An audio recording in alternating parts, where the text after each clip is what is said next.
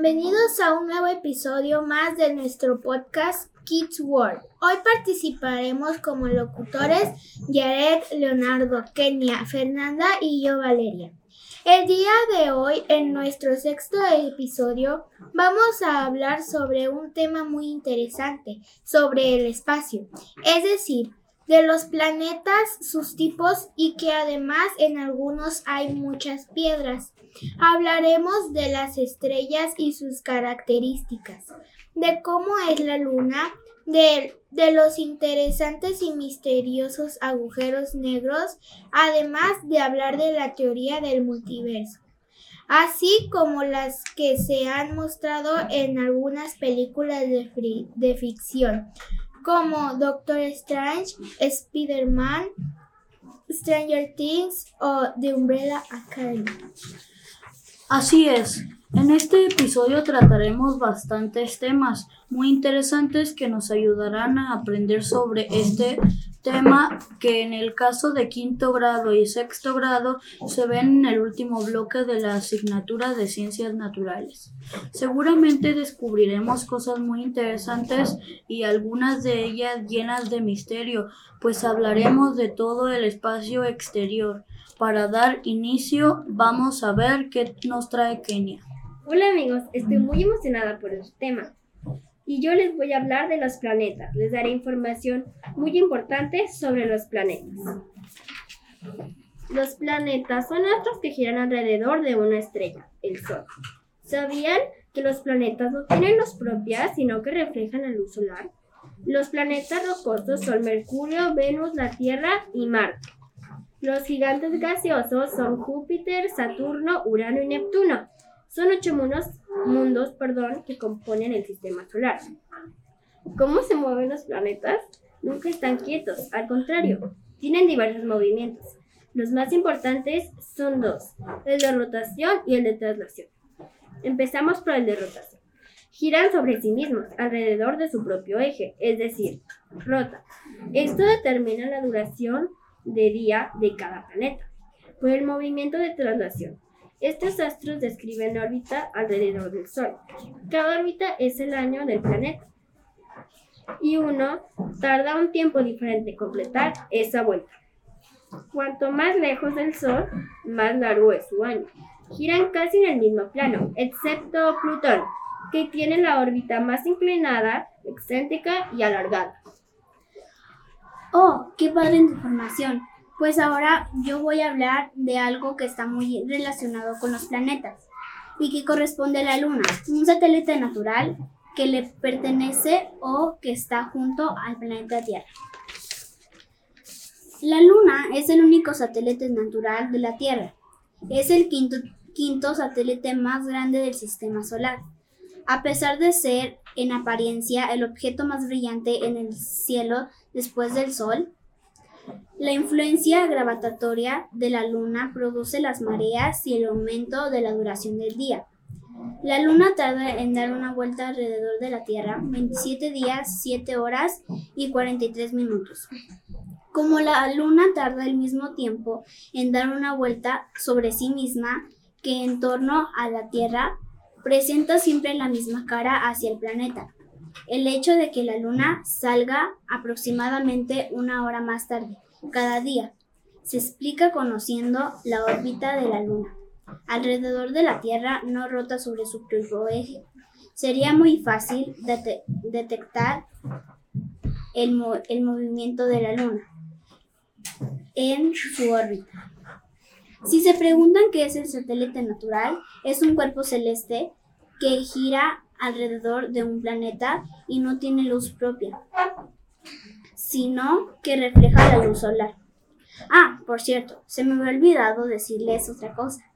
Los tipos de lunas. Luna nueva, luna creciente, cuarto creciente, luna, llena, cuarto menguante y luna menguante. ¡Qué hermosa información! Seguro todos nuestros escuchas están aprendiendo mucho. Gracias, Valeria.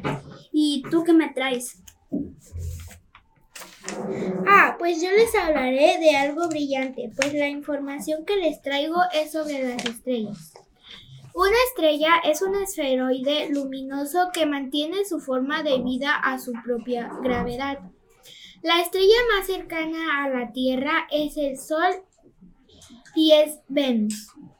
Otras estrellas son visibles a simple vista desde la Tierra durante la noche, apareciendo como una diversidad de puntos luminosos aparentemente fijos en el cielo debido a su inmensa distancia de la misma.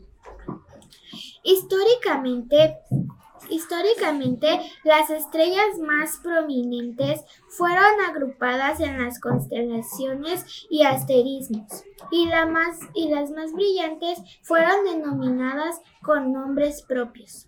Los astrónomos han recopilado un extenso catálogo proporcionado a las estrellas designadas designaciones estandarizadas. Sin embargo, la mayoría de las, estrellas en el universo, incluyendo todas las que están fuera de nuestra galaxia, la Vía Láctea, son visibles a simple vista desde la Tierra.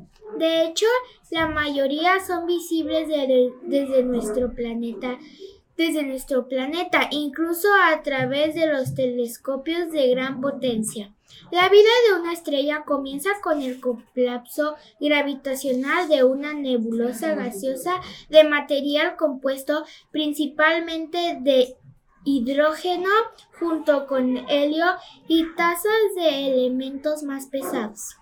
Para saber cuánto miden las estrellas, se toma como referencia al Sol, cuyo diámetro es de 1.392.000 kilómetros, 100 veces más que el planeta Tierra. Brillante Valeria, pues ahora me toca a mí y les traigo información que a muchos les genera mucho misterio sobre los agujeros negros. La mayoría de los agujeros negros son formados por restos condensados de una estrella masiva, tan densa que ninguna partícula material, ni siquiera la luz, es capaz de escapar de su poderosa fuerza gravitatoria. El tamaño de un agujero negro con la misma masa que el Sol tendría un radio de 3 kilómetros. Por lo tanto, un agujero negro de 10 masas solares tendría un radio de 30 kilómetros y el agujero negro de un millón de masas solares tendría un radio de 3 millones de kilómetros. Uno de los agujeros negros supermasivos es el TOM 618, que mide 66 millones de masas solares y también se dice que el TOM 618 va a llegar al sistema solar y nos va a absorber, pero no se preocupen ya que nuestro Sol nos va a consumir antes. Existen diferentes tipos de agujeros negros, los cuales son estáticos en rotación, estáticos con carga y en rotación con carga. Estáticos. Los agujeros negros estáticos son aquellos que se definen por un solo parámetro, la masa m. Más concretamente, los agujeros negros estáticos son una región del espacio-tiempo que queda delimitada por una superficie imaginaria llamada horizonte de sucesos. El agujero negro en rotación es una región de agujero negro presente en el espacio-tiempo que es cuando el objeto masivo tiene un radio inferior a cierta magnitud. Estático con carga. El agujero negro estático con carga es un agujero negro eléctrico y estático que posee unas propiedades especiales ya que no solo se forma de una singularidad gravitatoria, sino también una singularidad en el campo eléctrico generado por el agujero. El agujero negro en rotación con carga eléctrica es aquel que se define por tres parámetros, la masa m, el momento angular g y la carga eléctrica q. Claro, Jared.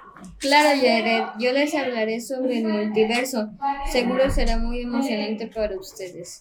Bueno, la, teoría del multiverso es prácticamente que existen realidades alternas a esta. O sea que este es un universo cuando hay miles de millones en el espacio que todavía no se han descubierto por la NASA. Como por ejemplo, ahorita yo, como por ejemplo, soy muy listo, en otra realidad alterna podría ser el más tonto de mi clase. Es un ejemplo de esos. Ya conocemos mucho sobre el espacio y sus características.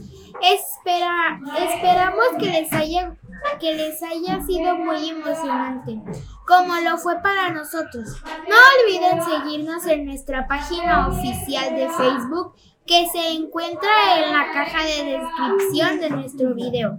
Muchas gracias a todos los que nos acompañaron por su atención. Esperen nuestro próximo capítulo. No olviden suscribirse en YouTube, Spotify, iHeart Radio, Amazon Music y Facebook. Y, y felices vacaciones decembrinas. Adiós.